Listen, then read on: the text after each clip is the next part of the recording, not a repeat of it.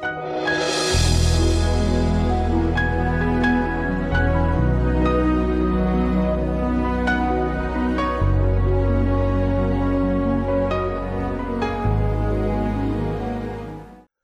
și bine ați venit la o nouă sesiune de învățătură din seria de învățătură despre vindecare divină. Dacă vă mai amintiți, uh, ultima dată, în ultimele sesiuni am vorbit, am intrat în al doilea capitol mare despre voia lui Dumnezeu și inima lui Dumnezeu cu privire la vindecare și am reușit să discutăm până acum de ce a vindecat Isus, care au fost motivațiile lui și am văzut că motivația principală era compasiune și milă pentru oameni. Apoi am văzut vindecarea, voia lui Dumnezeu pentru vindecare, despre vindecare în Vechiul Testament. Apoi am discutat despre vindecarea în răscumpărare și faptul că vindecarea este inclusă în răscumpărare, în mântuire, în salvare sau în Evanghelie, cum îmi place mie să spun. Și apoi am discutat despre aceleași fapte, aceleași lucruri pe care Isus le-a făcut și noi suntem chemați să le facem. Iar astăzi continuăm cu a cincea sub, al cincilea subcapitol intitulat Orice, oricine, oricând, oriunde. Îmi place foarte mult acest moto, mai ales când vine vorba de vindecare. Și ce vreau să spun cu acest moto, cu acest subtitlu? Că Isus a vindecat orice fel de boală pentru oricine, în orice moment sau timp și în orice loc. Nu este un loc geografic special unde trebuie să mergem toți ca să fim vindecați, un anume oraș, o anume țară sau un anumit timp, o anumită perioadă uh, când sunt treziri sau nu sunt treziri sau anumite persoane care sunt fie în familia Dumnezeu sau nu sunt sau sunt mai sfinte sau au mai puține păcate sau Uh, sunt, nu, ar, nu toate bolile, anumite boli nu, ar, alte boli da. Nu, Dumnezeu nu are calificative, nu pune nicio condiție. Iisus Hristos și Dumnezeu vrea să vindece orice fel de boală pentru orice persoană în orice timp și în orice loc. Acesta este mesajul care vreau să-l aduc astăzi la această sesiune. Și aș vrea să începem să, la, să deschidem la un prim pasaj, dacă aveți Bibliile pregătite, la Marcu 16, versetele 15 la 18. Voi citi în principal din noua traducere românească, dar sunteți bineveniți să folosiți orice altă traducere rom- în română pe care o aveți.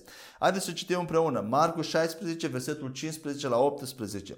Apoi le-a zis, duceți-vă în toată lumea și proclamați Evanghelia la orice făptură. Cel care va crede și se va boteza va fi mântuit dar cel care nu va crede va fi condamnat. Semnele care vor însoți pe cei care cred sunt următoarele. În numele meu vor arunca, alunga demoni, vor vorbi în limbi noi, vor lua în mâini șerpi, iar dacă vorbea ceva aducător de moarte, nu le va face rău deloc. Își vor pune mâinile peste cei bolnavi și aceștia se vor face bine. Amin. Îmi place acest pasaj și cred că este foarte cunoscut de mulți creștini. Îmi place foarte mult. Haideți să observăm ce spune acest pasaj la versetul 17. Iată semnele care vor însoți pe cei care cred. Pasajul spune că aceste semne îi vor însoți, nu că s-ar putea să însoțească sau poate, probabil o să însoțească. Nu, Biblia spune aceste semne îi vor, înso- le, îi vor însoți pe cei care cred. Vedeți, cum am spus, Iisus face așa niște afirmații de mari, fără niciun calificat, fără nicio limită. Isus a spus, aceste semne îi vor însoți pe cei care cred. Singura condiție care este pusă aici este să crezi. El nu a spus că aceste semne îi vor însoți pe cei care sunt destul de buni sau cei care postesc destul sau se roagă destul sau dau zeciuială destul sau nimic din toate aceste lucruri. Isus nu a specificat nicio astfel de condiție. El doar a spus, pentru cei care cred. Aceasta este singura condiție, cei ce cred. El nu a spus nici că vei, ă, aceste semne vor însoți, doar te vor însoți dacă ești chemat pentru acest fel de lucrare, dacă ai o, o chemare specială, dacă ai o slujire specială. Aud unii oameni spunând, o, asta nu-i slujirea mea, asta nu-i lucrarea mea, asta nu-i chemarea mea. Nu există așa ceva. Lucrarea de vindecare este o lucrare comună, este o slujire comună pentru toți credincioșii. Toți creștinii sunt chemați să administreze vindecare pentru ei înșiși, pentru familiile lor, pentru oamenii din jur, chiar cei care nu sunt familia lui Dumnezeu. De fapt, Isus a dus special la cei care nu erau în familia lui Dumnezeu, pentru că Dumnezeu iubește pe oameni, iubește pe toți oamenii. Slujirea noastră este slujirea pe care Iisus Hristos a avut-o. Ceea ce El a făcut, același lucru suntem și noi chemați să facem. Acesta este mandatul nostru. Nu e, nu, această lucrare de vindecare nu este pentru niște oameni chemați special, unși special, așa cum Dumnezeu a făcut. Dumnezeu a făcut din milă și din compasiune pentru oameni. A chemat anumiți oameni. Dar această slujire și chemare nu este doar pentru pastori, pentru evangeliști, pentru învățători, pentru apostoli sau pentru profeți. Nu trebuie să fii în față ca să vindeci pe oameni. Orice creștin este chemat să vindece pe oameni. Amin? Haideți să mai vedem un pasaj de la Matei, capitolul 4, versetul 23 la 25. Isus călătorea prin toată Galileea, dând învățătură în sinagogi, predicând Evanghelia împărăției și vindecând orice boală și orice neputință care era în popor. Vestea cu privire la el s-a răspândit în toată Siria. Oamenii îi aduceau la el pe toți cei ce sufereau de diferite boli și pe cei ce erau în chinuri, pe demonizați, pe epileptici și pe cei paralizați, iar el îi vindeca. Îi urmau mulțimi mari de oameni din Galileea, din Decapolis, din Ierusalim, din Iudeea și din, de dincolo de Iordan. Și încă un pasaj aici, Matei 9 cu 35. Iisus călătorea prin toate cetățile și satele, dând învățătură în sinagogi, predicând Evanghelia împărăției și vindecând orice boală și orice neputință. Haideți să observăm câteva lucruri în aceste două pasaje. Primul lucru care vreau să-l observăm este că Iisus avea, făcea două lucruri. Când mergea, oriunde mergea, făcea două lucruri. Predica Evanghelia împărăției și vindeca pe oameni. Predica Evanghelia împărăției, vindeca pe oameni. În sinagogi, oriunde mergea. Ce înseamnă acest lucru? Că ceea ce predica, Evanghelia împărăției, era ceea ce arăta mai târziu, ce manifesta imediat ce este împărăția, ce înseamnă împărăția. Asta este împărăția, aceasta este vestea bună a împărăției, iar eu vă demonstrez, eu o manifest, vă arăt vin, prin prin a vindeca orice fel de boală și orice fel de neputință, paralizie, handicap, epilepsie, uh, posesiune demonică, influență demonică, chin, nu contează orice. Iar apoi al doilea lucru care vrem să-l observăm este că Isus, în ambele pasaje, Biblia spune că la primul pasaj spunea că vindec, Isus a vindecat orice boală, orice neputință care era în popor. Apoi mai încolo spuneau, oamenii aducea pe toți cei ce suferau de diferite boli, pe cei care erau în chinuri, pe demonizați, epileptici, paralizați, iar el îi vindeca. Nu spune nimic că a rămas vreo persoană, vreo unul din acești oameni nevindecat sau cu o vindecare parțială sau cu prin credință. Nu, i-au fost instant, instantaneu uh, și imediat vindecați. Apoi la Matei 9 cu 35, vinde, Iisus vindeca orice boală și orice neputință. De asta am pus subtitlul acesta. Orice boală, orice neputință. Ca și creștini, noi nu trebuie să ne specializăm pe anumite boli sau pe anumite neputințe să le vindecăm. E bun asta. Dacă ești specializat pe cancer sau pe sida sau pe o, o anumită boală care, pentru care ai credință mai multă și vindeci, este foarte bine, dar ca și creștini, noi nu ne specializăm pe o anumită boală. Ce se întâmplă de fapt când cineva spune că am un dar să vi- are un dar să vindece o anumită boală? Uh, acea persoană în acel domeniu are mai multă credință decât în alte, pentru alte boli. Nu are un dar special. Noi spunem așa în limbaj că are un dar special. De fapt, acea persoană are mai multă credință pentru o anumită boală. Pentru că a văzut rezultate și atunci credința lui a crescut mai mult și din ce în ce mai mult funcționează. Uh, toate lucrurile vin prin credință, chiar și darurile de vindecare, tot prin credință. Primești practic în mintea ta, primești dar de credință, să poți crede fără să faci tu mult efort. Duhul Sfânt o pune pur și simplu în tine, fără ca tu să citești cuvântul, fără ca să renoiești mintea, pur și simplu îți dă acel dar, acea, acea credință. Dar noi nu trebuie să ne specializăm pe anumite slujiri ca și credincioși. Noi trebuie să generalizăm din ce în ce mai mult. De ce? Pentru că soluția pentru orice fel de problemă este întotdeauna aceeași. Pentru boală, pentru neputință, pentru chinuri, pentru posesiune demonică, pentru epileptici, pentru parali- paralizați. Care este soluția? Viața lui Dumnezeu. Duhul care a fost recreat în noi. din el curg râuri de apă vie, râuri de viață. Viața spirituală este o viață reală, este o viață putere, o viață puternică, curge putere prin tine. De aceea când îți spui mâine peste bolnavi, ei se, se reînsănătoșesc, se fac bine. Pentru că prin mâinile tale curge puterea lui Dumnezeu, energie, energie cuantică, dacă vreți, ca să vă scot din limbajul religios, putere tangibilă, curge prin noi și Dumnezeu a pus în noi această comoară, ne-a recreat Duhul care este una cu Duhul Sfânt. Și din cauza aceasta, atunci când mintea noastră este renoită, mintea este blocajul, canalul care blochează puterea care este în noi, puterea imensă a lui Dumnezeu care este în noi. Pe măsură ce ne înnoim mintea, acea putere iese din ce în ce mai mult spre alții. Să viața, viața Duhului Sfânt este soluția pentru orice problemă care, cu care ne putem confrunta. Haideți să mai citim un pasaj de la Matei 10 cu 1. Iisus i-a chemat la el pe cei 12 ucenici ai săi și le-a dat autoritate să scoată afară duhurile necurate și să vindece orice boală și orice neputință. Vedem aici că nu doar Isus a făcut cât el a trebuit pe pământ, dar le-a spus și la ucenici, le-a dat și la ucenici putere, același mandat, le-a dat autoritate să scoată afară duhurile necurate și să vindece orice boală, orice neputință, fără niciun calificativ. Apoi la Matei 10 cu 8, Biblia spune așa, Vindecați pe cei bolnavi, înviați pe cei morți, curățiți pe cei leproși, scoateți afară demonii, fără plată ați primit, fără plată să dați. Acesta este un, un verset favorit al meu pe care l-am memorizat, l-am memorat și l-am personalizat, îl trăiesc, îl declar pentru mine. Spune așa, vindecați pe bolnavi, înviați pe morți, curățiți pe leproși, scoateți afară demonii. Fără plată ați primit, fără plată să dați. Noi am primit ceva gratuit, fără plată. Am primit ceva. Ce anume? Am primit puterea de a vindeca pe bolnavi, de a învia morți. Da, e pentru acum. Morții nu vor fi în cer când mergem la Dumnezeu. Morții sunt aici pe pământ să înviem morți, să scoatem demoni, să curățim leproșii. Am primit această putere, fără plată am primit. Fără plată să dăm. Avem ceva să dăm. Nu Dumnezeu trebuie să ne dea. Dumnezeu ne-a dat deja ceva care noi trebuie să dăm gratuit, fără plată la oameni. Și acest lucru, vedeți, se întâmpla înainte de cruce.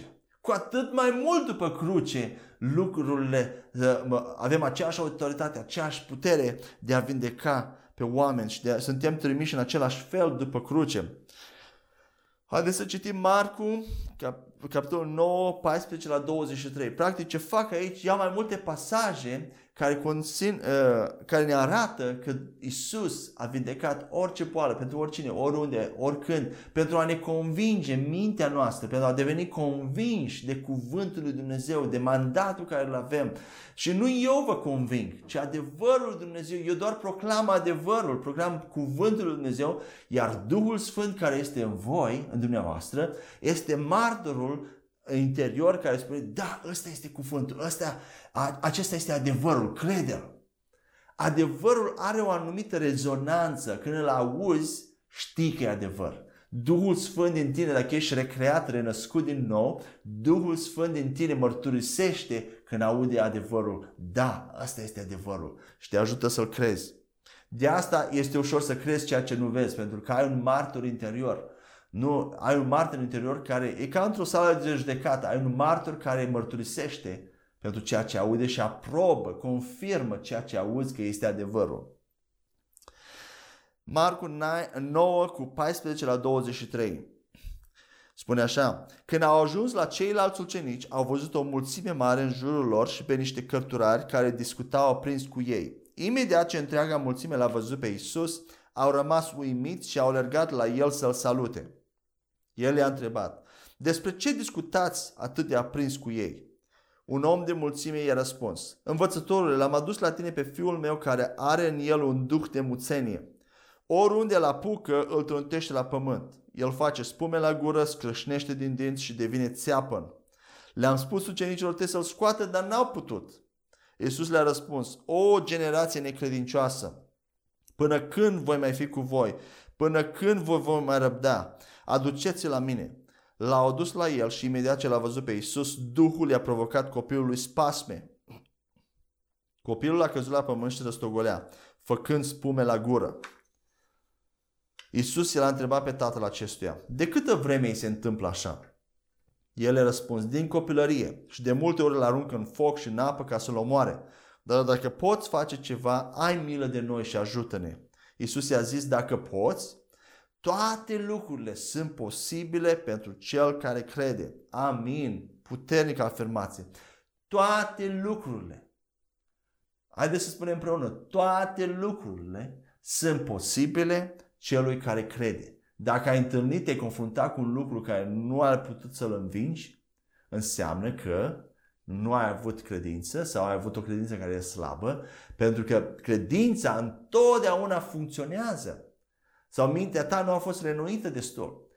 Credința totdeauna funcționează. Toate lucrurile sunt posibile celui care crede. Aici este un caz a unui, de, posed, unui, unui băiat posedat de demon care era bolnav, care nu a putut fi eliberat de ucenici, care nu a putut fi vindecat de ucenici. Și mult, mulți creștini folosesc acest pasaj uh, ca și scuză. Ia ca și ucenici, sunt și, și ucenici care n-au putut, și ucenicii n-au putut să vindece chiar orice boală sau pe oricine. Da, ei n-au putut să vindece această, această persoană, dar a venit Isus și ce a spus?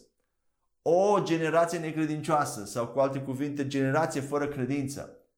Și apoi Isus l-a vindecat arătând că Isus, voia lui Isus, voia lui, nu, în acel context nu era, voia, nu era vina lui Dumnezeu că acel băiat nu a fost vindecat, nu era vina lui Isus, nu era vina băiatului sau al tatălui băiatului, cine erau cei care erau responsabili?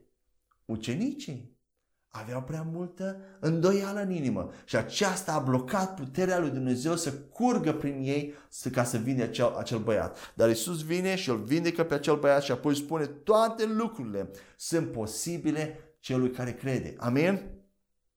Luca 4 cu 40. Spune așa. După apusul soarelui, toți cei care aveau bolnavi de diferite boli i-au adus la Isus, iar El și-a pus mâinile peste fiecare dintre ei și i-a vindecat. Din nou vedem aici că toți care au venit la Isus după apusul soarelui, pe care și-a pus mâinile peste ei, toți i-a, i-a vindecat, pe toți. Luca 6 cu 17 la 19, două capitole mai târziu.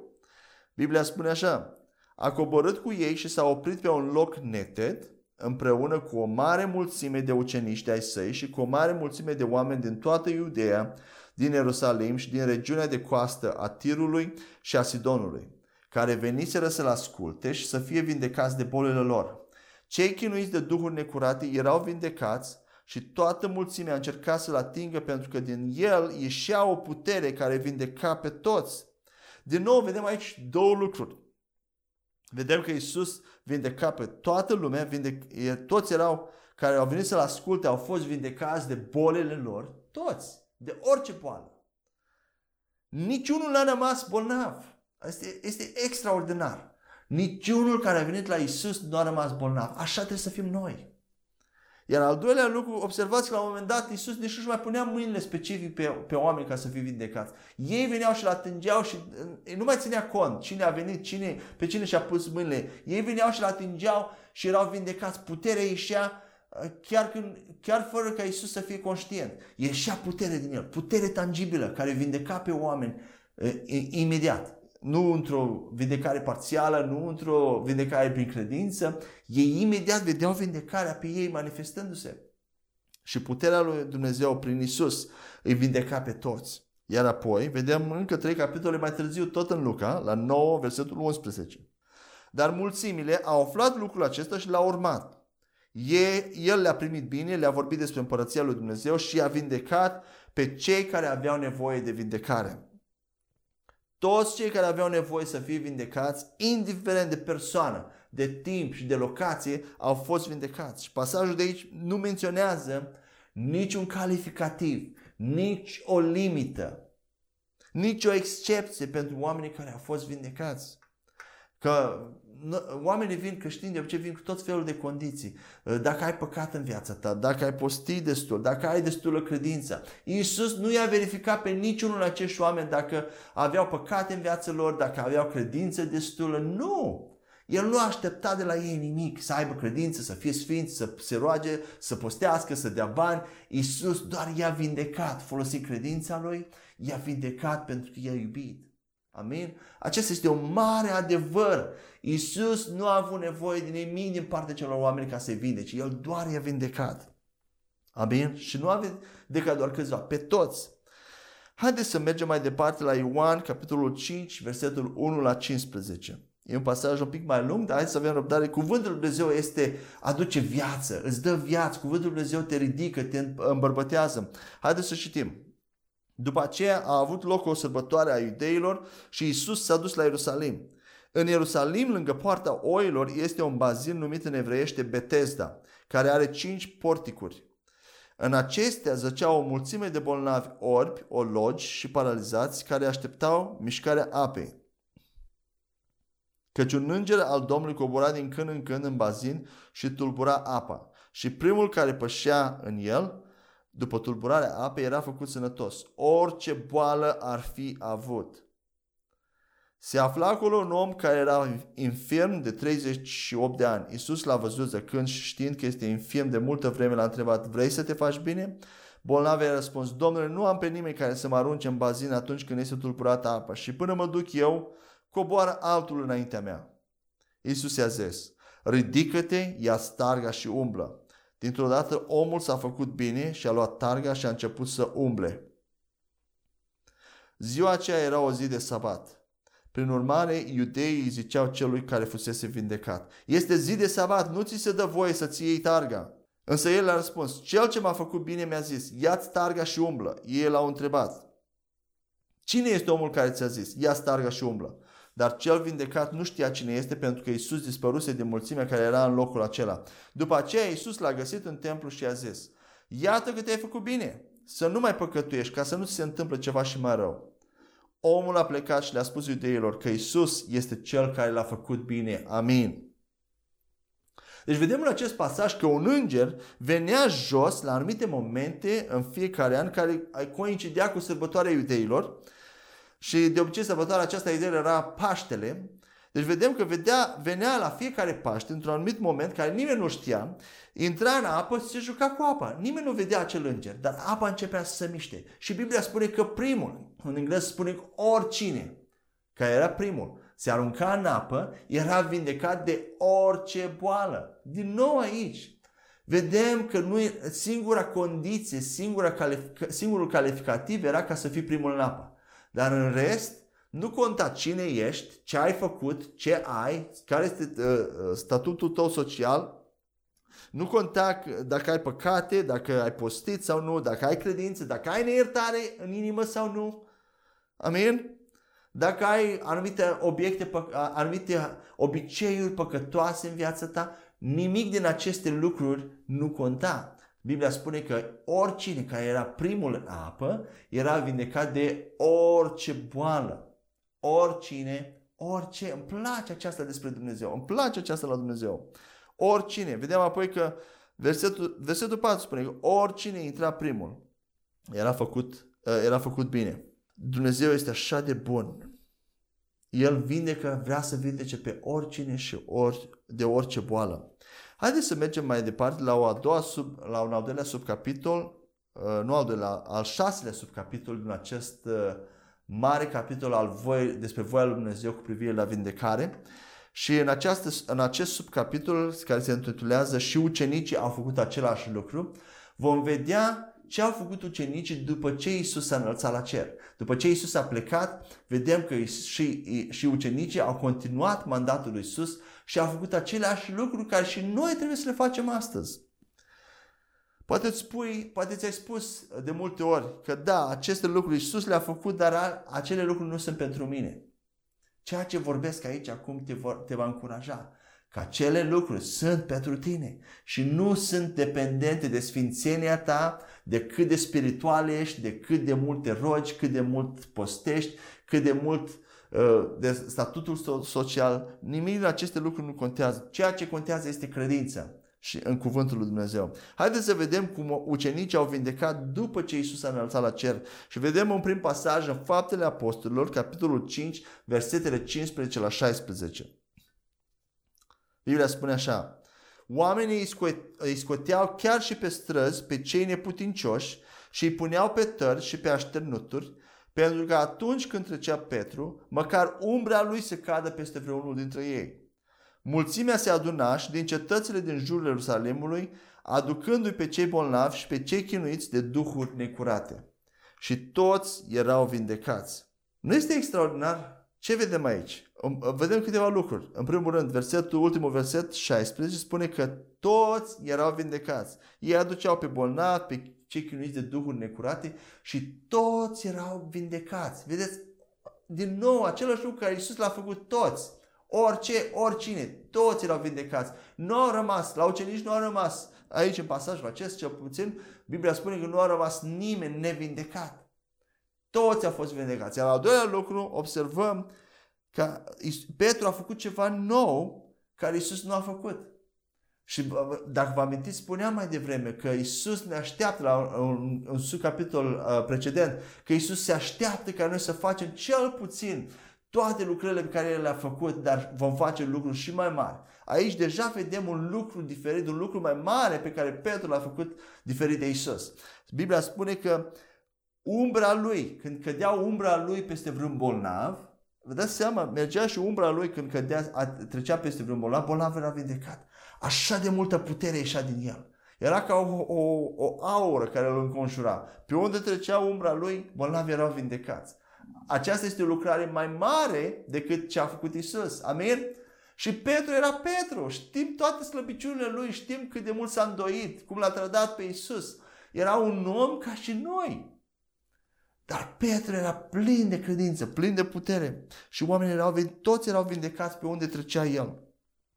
Haideți să vedem și fapte, capitolul 3, versetul 1 la 16. Petru și Ioan se suiau împreună la templu, la ceasul de rugăciune. Era ceasul al nouălea. Un omolog, încă din pântecul mamei lui, era adus și așezat în fiecare zi la poarta templului cea numită frumoasă, ca să ceară milostenie de la cei ce intrau în templu. Când acesta i-a văzut pe Petru și pe Ioan urmând să intre în templu, a cerut de la ei milostenie. Petru, ca și Ioan, s-a uitat țintă la el și a zis, Uită-te la noi! El a privit cu atenție, așteptând să primească ceva de la ei. Dar Petru i-a zis, Argint și aur n-am, însă ceea ce am îți dau. În numele lui Iisus Hristos Nazarinianul, ridică-te și umblă. Și apucându-l de mâna dreaptă, l-a ridicat. Deodată picioarele și gleznele i s-au întărit, a sărit în picioare și a început să umble. Apoi a intrat în templu împreună cu ei și umbla, sărea și lăuda pe Dumnezeu. Tot poporul l-a văzut umblând și lăudându-l pe Dumnezeu. Ei l-au recunoscut ca fiind cel ce stătea și cerea milostenie la poarta frumoasă a templului și s-au umplut de uimire și de mirare pentru ceea ce se întâmplase. În timp ce el mergea după Petru și Ioan, tot poporul uimit a alergat la, a alergat la ei în porticul numit al lui Solomon. Văzând aceasta, Petru a zis poporului, bărbați israeliți, de ce sunteți uimiți de, uimiți de acest lucru și de ce vă uitați la noi de parcă prin propria noastră putere sau evlavie l-am făcut să umble? Dumnezeul lui Avram, Dumnezeul lui Isaac și Dumnezeul lui Iacov, Dumnezeul strămoșilor noștri, l-a proslăvit pe robul său Isus, pe care voi l-ați dat pe mâna lui Pilat și v-ați lepădat de el în prezența acestuia. Măcar că el hotărâse să le libereze.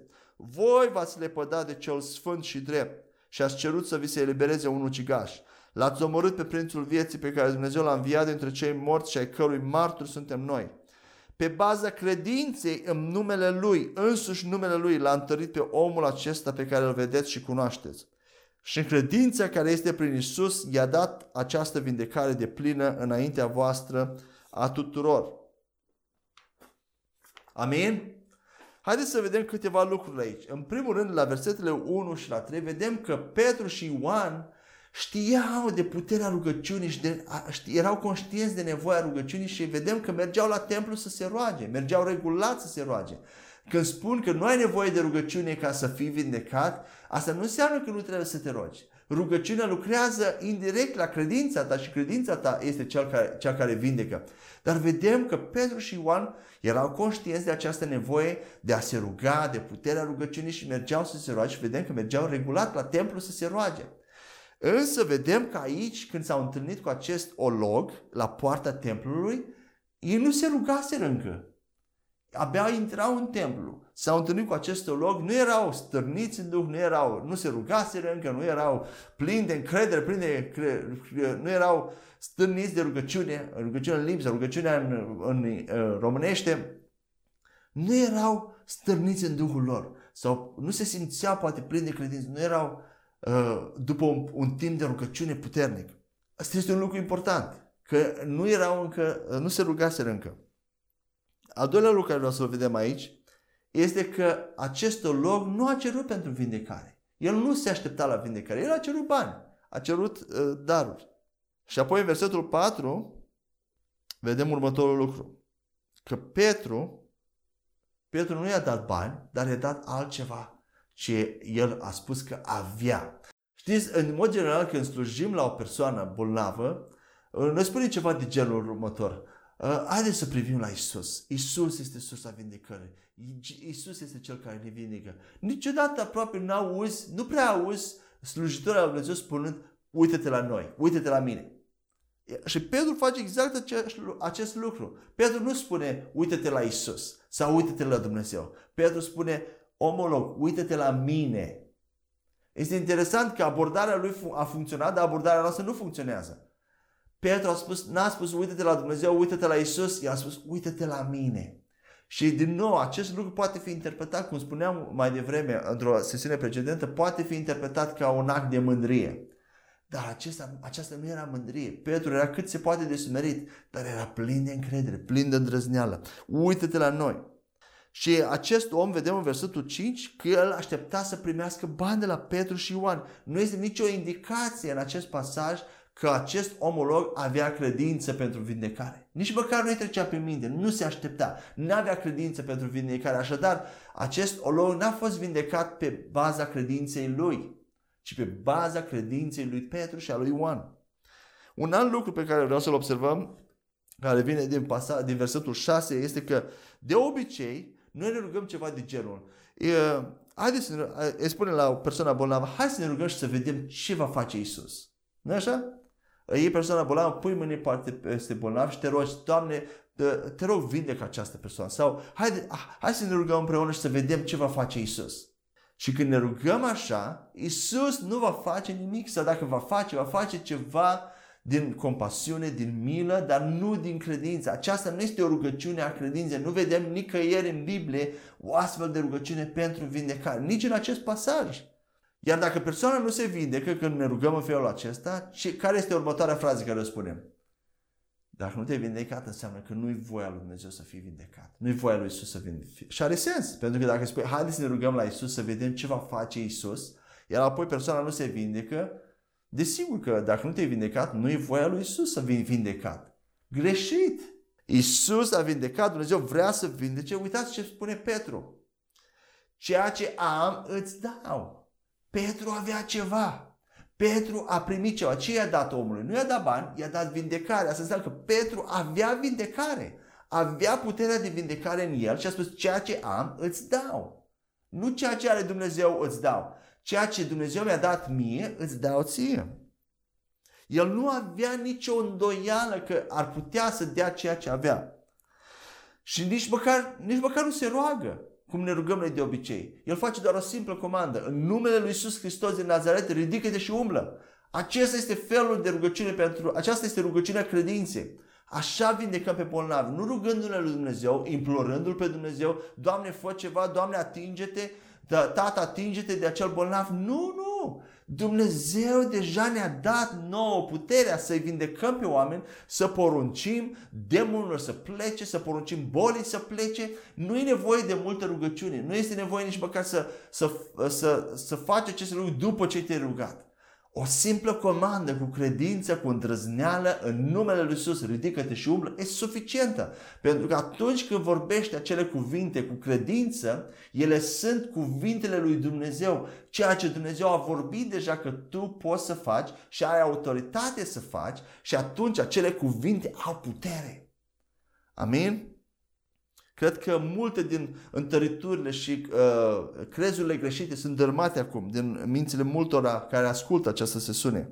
Un alt lucru care vreau să-l observăm la versetul 7 este că omul nu a primit putere, uh, nu, nu a fost vindecat decât atunci când Petru l-a apucat de mână.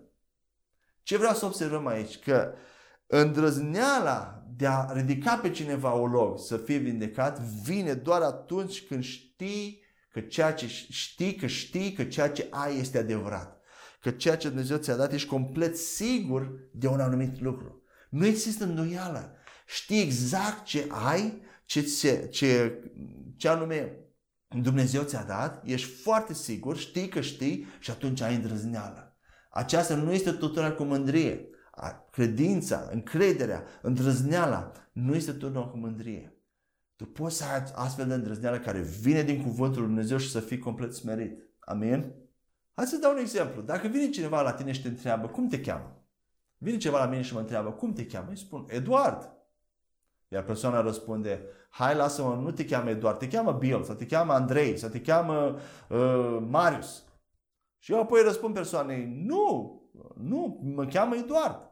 Acum vreau să te întreb, am eu nevoie să mă, să-mi scot portofelul și să mă uit pe buletinul de identitate, pe cartea de identitate, să verific că numele meu este cu adevărat Eduard?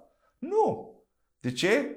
Pentru că știu că știu că numele meu este Eduard. Nu există nicio îndoială în mintea mea. Uh, gândește un pic la acest exemplu. Ce fel de convinge, ce emoții ai când te gândești la, la acest lucru. Mintea ta este complet convinsă. Nu există o îndoială, nu există niciun sentiment de îndoială.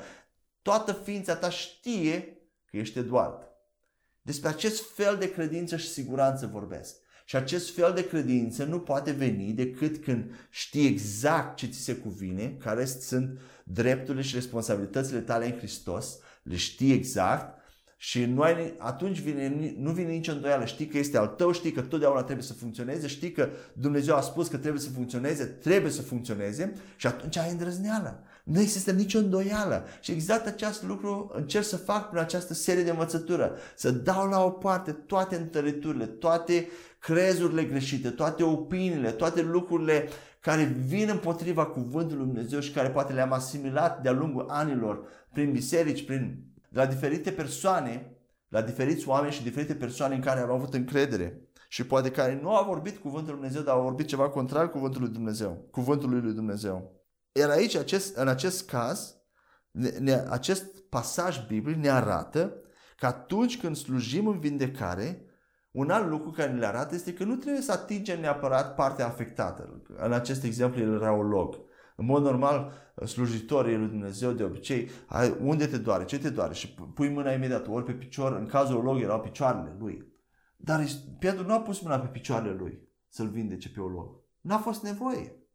L-a luat de mână și l-a ridicat. Și ce s-a întâmplat? Viața lui Dumnezeu care era în Petru a curs prin mâna lui Petru la olog, la, în tot trupul ologului și a întărit picioarele. De ce spun acest lucru? Pentru că atunci când slujești ca și bărbat la o femeie sau o femeie slujește la un bărbat, sunt anumite părți ale corpului nostru care e jenant să le atinge, nu le putem atinge. Și dacă ai o afecțiune acolo, nu e neapărat nevoie să le atingi acele, acele părți. Iei persoana de mână și spui, fii vindecat, fii vindecată în numele Lui Isus. Și viața lui Dumnezeu curge și vindecă persoana respectivă. Amin? Hai să vedem mai departe, versetul 12, când Petru începe să predice la mulțime după ce l-a vindecat pe olog. Ce spune el la oameni? De ce vă uitați la noi ca și cum puterea, ca și cum prin puterea noastră sau prin sfințenia noastră, cum spune aici, versetul 12? De ce sunteți uimiți de acest lucru? De parcă prin propria noastră putere sau evlavie l-am făcut pe acest om să umble. Prin propria noastră sfințire l-am făcut pe acest om să umble. Nu e prin sfințenie, prin cât de sfânt ești tu sau prin puterea ta. Puterea care curge din noi nu este puterea noastră. Este puterea lui Dumnezeu, dar Dumnezeu ne-a dat-o nouă. Să curgă prin noi. Și Petru spune, nu prin sfințenia mea, nu prin puterea mea am vindecat această persoană, dar cum? Prin credința în numele lui Isus Hristos, această persoană a fost vindecată. Deci aici vedem un alt principiu. Nu trebuie să fii destul de sfânt sau destul de bun ca să poți vindeca pe cineva. Dacă, dacă vindecarea ar fi pe baza sfințeniei noastre, poți să te întreb ceva. va exista vreodată un moment în viața aceasta pe pământ când tu te vei simți destul de sfânt ca să poți să administrezi vindecare? Răspundeți sincer. Vei fi până la sfârșitul vieții tale, te vei considera pe tine destul de sfânt? Nu!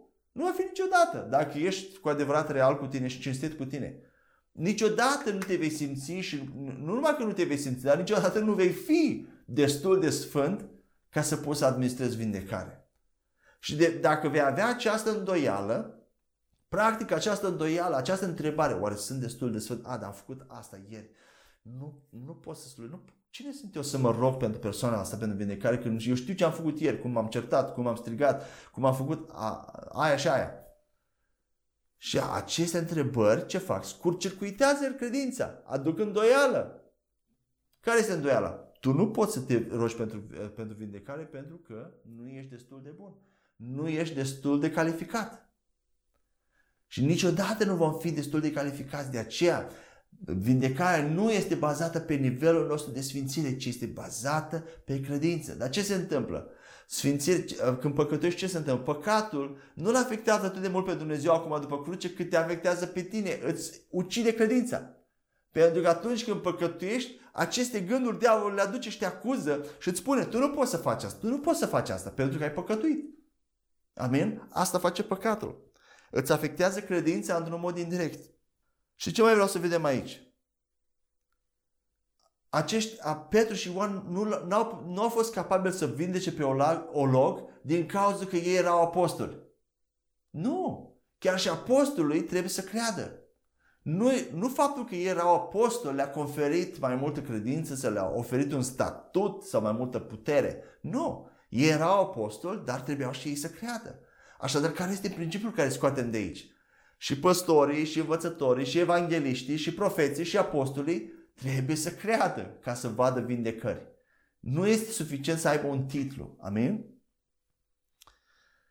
Versetul 16. Vedem cine a avut credință în numele lui Isus pentru o loc să fie vindecat. O locul? Mulțimea? Nu. Petru a fost cel care l-a vindecat pe om și uh, pe olog și care a avut credință pentru uh, ca bolnavul să fie vindecat. Și ceea ce Petru a, avut, a zis că are, tu orice creștin, orice născut din nou are exact ceea ce Petru a spus că are are puterea lui Dumnezeu de vindecare, are capacitatea și abilitatea de a vindeca pe alți oameni prin credința în numele lui Isus Hristos. Credința este singura condiție de a vindeca pe oameni. Haideți să mergem mai departe la, o altă, la un alt subcapitol, subcapitolul 7 din uh, capitolul 2 al voii lui Dumnezeu de, cu privire la vindecare. Și acest subcapitol se intitulează Tot ceea ce ține de viață tot ceea ce are legătură cu viața noastră. Și o să citesc un pasaj de la 2, Pet, la 2 Petru, versetele 1, de la 2 Petru, capitolul 1, versetul 3 și 4. Haideți să citim împreună. Dumnezeiasca lui putere ne-a dăruit toate cele necesare pentru viață și evlavie, prin cunoașterea celui ce ne-a chemat, prin slava și virtutea lui prin care El ne-a dăruit promisiunile Lui prețioase și nespus de mari, pentru ca prin acestea, scăpând de stricăciunea care este în lume din cauza poftii, să deveniți părtași ai naturii dumnezeiești. Haideți să vedem câteva lucruri și în acest pasaj. Atunci când devenim o nouă creație, ce spune acest pasaj?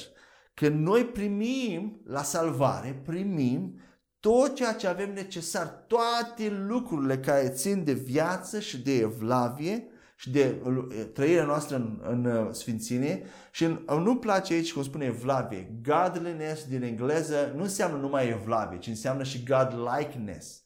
Ne-a dat tot ce avem nevoie pentru viață și ca să funcționăm ca Dumnezeu. Să funcționăm ca Dumnezeu în sfințenie, în vindecarea bolnavilor. În toate aceste lucruri este inclusă și vindecarea. Dumnezeu ne-a dat tot ce avem nevoie pentru această viață, pentru ca să funcționăm ca Dumnezeu pentru noi și pentru alți oameni în jurul nostru. Și prin aceste promisiuni, vedem, Biblia spune aici că am devenit părtași naturii dumnezeiești. Cum am devenit părtași? Prin promisiunile prețioase și nespus de mari pe care El ne le-a dăruit, fără plată, ni le-a dat, ne-a dat promisiuni, ne-a dat... Care sunt promisiunile Lui?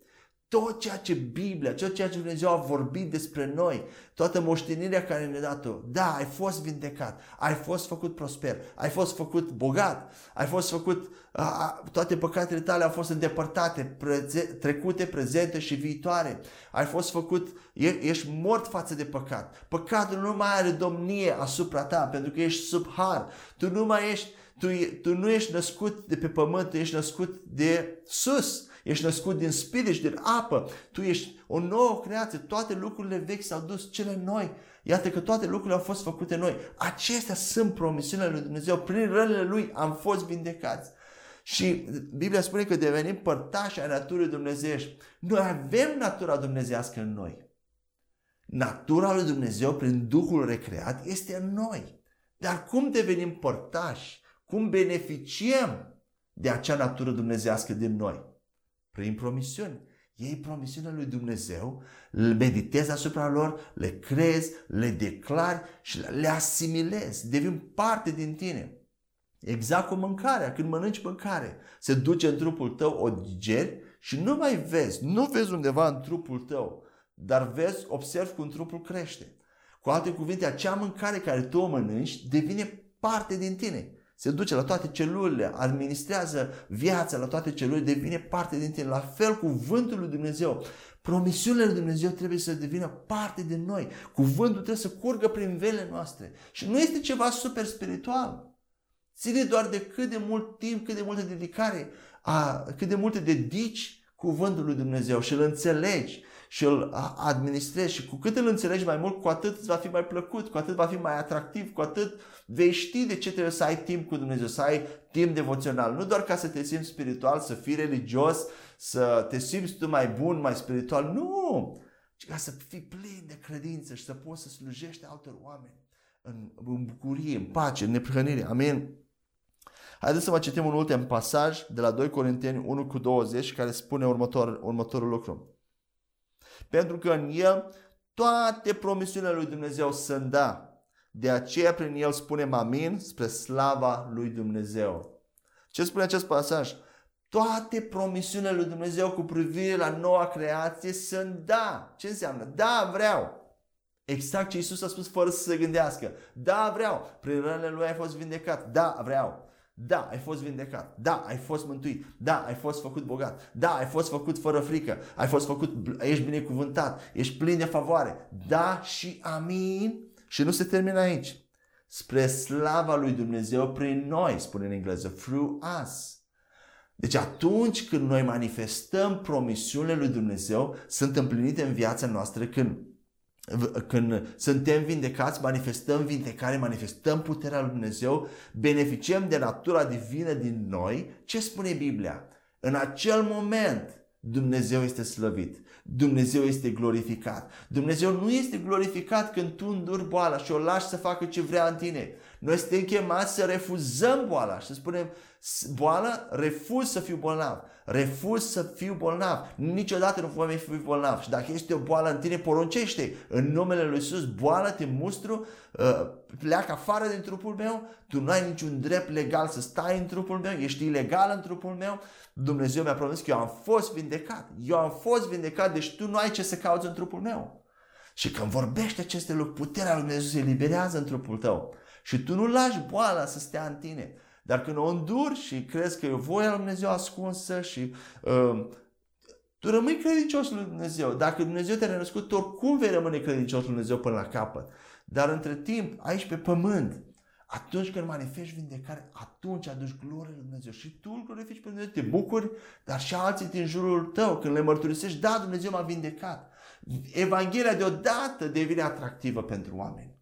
Amin? Pentru că este un semn care această manifestare vindecării este un semn, este un alt martor care mărturisește că Dumnezeu este real, că Dumnezeu, Isus este real și că Isus ne vrea bine, că Isus, inima Lui este pentru noi. Amin? Cred că o să ne oprim aici și în următoarele sesiuni vom discuta, mai avem câteva subcapitole de aici, uh, vom discuta despre fiecare binecuvântare, orice binecuvântare spirituală din locurile cerești și uh, încă una sau două subsecțiuni și vom încheia acest capitol mare, iar apoi vom uh, trece la uh, a discuta care sunt obiecțiunile și acolo va fi și mai uh, entuziasmant. Vom discuta despre Iov, despre țepușul lui Pavel, despre suveranitatea lui Dumnezeu, cum se împacă aceste lucruri cu responsabilitatea noastră și până la următoarele sesiuni mă rog ca Dumnezeu să te binecuvinteze și să, să deschidă ochii mai mult, să, să te întărească în spirit, în credință, să poți manifesta din ce în ce mai mult puterea Lui, dragostea Lui la oameni și să le arăți cine este Dumnezeu, să schimbi opinia oamenilor despre Dumnezeu. Dumnezeu este un Dumnezeu bun. Dumnezeu să te binecuvinteze. Amin.